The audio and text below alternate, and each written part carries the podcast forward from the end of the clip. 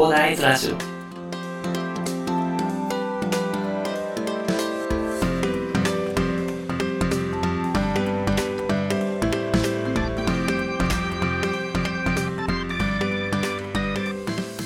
はい、おはようございます。こんにちは、こんばんは、コーダイです。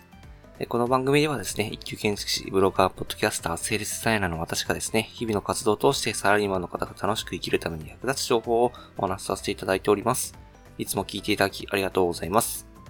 さて、本日はですね、11月4日、水曜日ということですね。まあ、週の折り返しということなんですけども、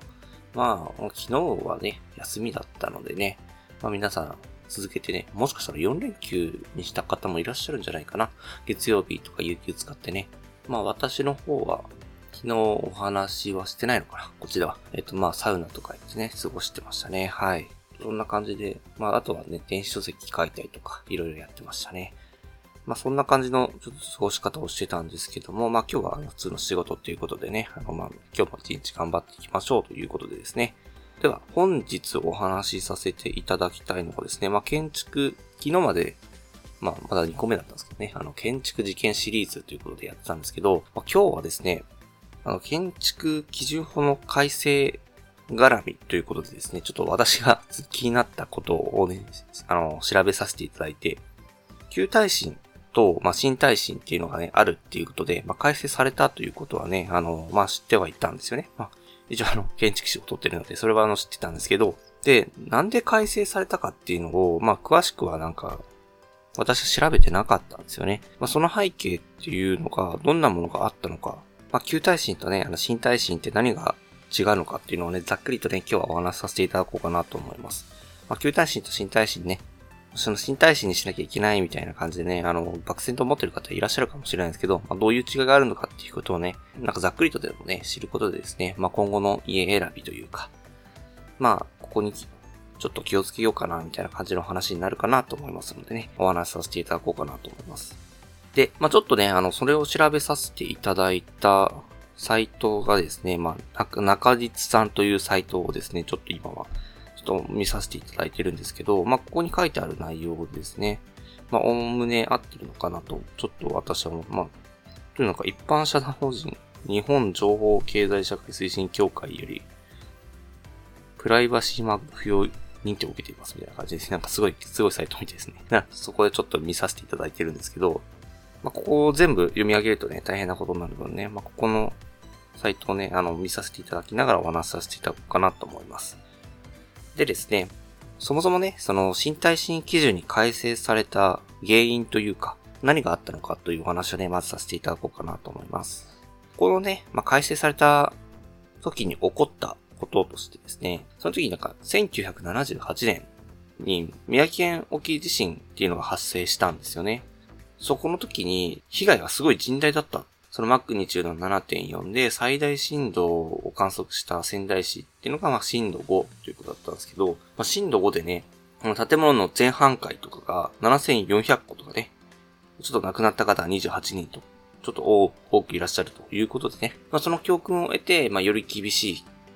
耐震基準っていうのが引き上げが行われたということなんですよね。まあ、その宮城県沖地震というのを皮切りに大きい地震に対してもまあ、ちゃんと対応できるようにしようねということでね、まあ、教訓があったというところですね。で、まあ、1978年にその地震が起きて、で、1981年ですね。1981年に法改正が行われてですね、あの、新耐震基準となったというところで、えー、正確には1981年の6月ですね、以降の建物。まあ、しかもこれがですね、ちょっと気をつけていただきたいのが、1981年6月以降っていう建物のその判断基準っていうだけじゃなくてですね、確認申請が受理された日が1981年の6月以降である必要があるんですよね、これが。あの、確認申請っていうのは、いろいろあるんですよ。あの、建物を見るときに、まあ、確認済証と、検査済証ってあるんですよね。で、その確認申請が出された日っていうのはすごい重要でですね、まあ、確認申請を出して、確認済みを取って、で、着工して、で、検査、最終的に検査を受けて、検査済みが発行されるというところなんですけど、その確認申請を出した日っていうのがすごい重要ですね。その確認申請を出した日の法が適用されるんですよね。確認申請っていうのは。なので、その確認申請を出した日が1981年の6月以降かどうかっていうのを確認していただきたいんですよね。まあ、どう、そしたらどうやってね、その、まあ、確認申請が出された日というか受理された日っていうのがわ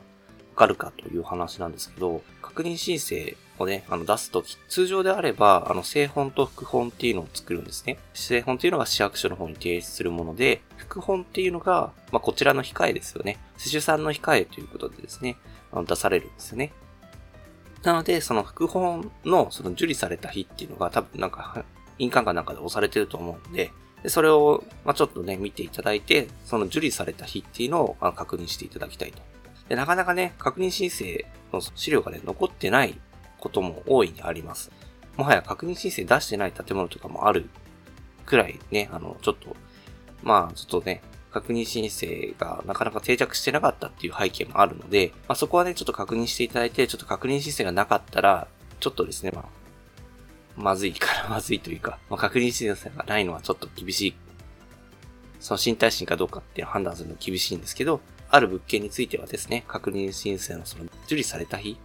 その確認申請の副本っていうのがあるかどうかっていうのをね、ちょっと見ていただいてね、で、その受理された日っていうのがいつなのか、1981年の6月以降なのかっていうのをね、確認していただきたいというところでございますね。はい。でですね、まあ、そんな感じでね、ちょっとね、気をつけていただきたいというところがあるんですけど、まあ、そもそも旧耐震基準と新耐震基準っていうのがどんな感じで違うのかっていうのをちょっとざっくりね、まあ、これ詳しく説明していると、この、この時間だけじゃ足りなくなっちゃうので、あの、ざっくりね、説明させていただくんですけど、ざっくりと言うとですね、その旧耐震基準の方は、その震度5強よりも大きい地震に対して定めがなかったっていうところなんですけど、まあ、新耐震ではですね、それよりも大きい地震、えー、震度6強とか7にね、匹敵する地震とかをね、想定してですね、まあそれでも、あの、倒壊しないと。まあこれがちょっと重要なところなんですけど、あの、人命を守るというところがですね、この建築基準法はですね、あの、かなり重要なところ、人命財産を守るというところでですね、とりあえず逃げる時間っていうのを確保できているというところがあったり、ちゃんとできるかということをね、逃げる時間を確保するために建物が耐えられるかということをね、確認しているというところですね。身体震基準の方はですね。まあなのでね、この震度6強から7程度で倒壊、崩壊しないことを検証を行うというところの概念が定められたのが身体震基準というところですね。なので、身体震基準以降のものであればですね、あの人命が守られるというところがですね、ありますんでね、そもそもね、その宮城県沖地震というのを教訓にしてね、あの改正された法律なのでね、なのでね、ちょっとまあよく言われている身体震基準以降がいいよというのは、まあそういう風な背景があるというところですね。でですね、まあ、やっぱりね、先ほどもちょっと軽く話した通りですね、身体新基準になってるかとかがね、あんまりわからない建物もあるっていうところがあるので、まあ一応あの耐震基準適合証明書っていうのが発行というかね、そういう検査ができる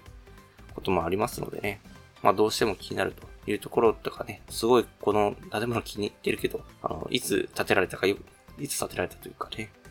その1981年の、なんでしょうね、12月竣工とか言って、12月だったらいけるか、まあ9月まあ、竣工とか言ってね、あの、なんか、すごい新耐震基準なのか、旧耐震なのかよくわからないというか、すごい曖昧だ、みたいな感じの時はですね、まあ、それで確認済証がないという話であれば、あの、耐震基準適合証明書、建築士の人に検査いただいてですね、まあ、耐震基準適合しているかどうかっていうのを確認いただくのもね、手としてね、ありますんでね、えー、まあ、そこはですね、ちょっといろいろ制度を使っていただきながらですね、命を守れるあの建物っていうのをね、ちょっと探していただければなと思います。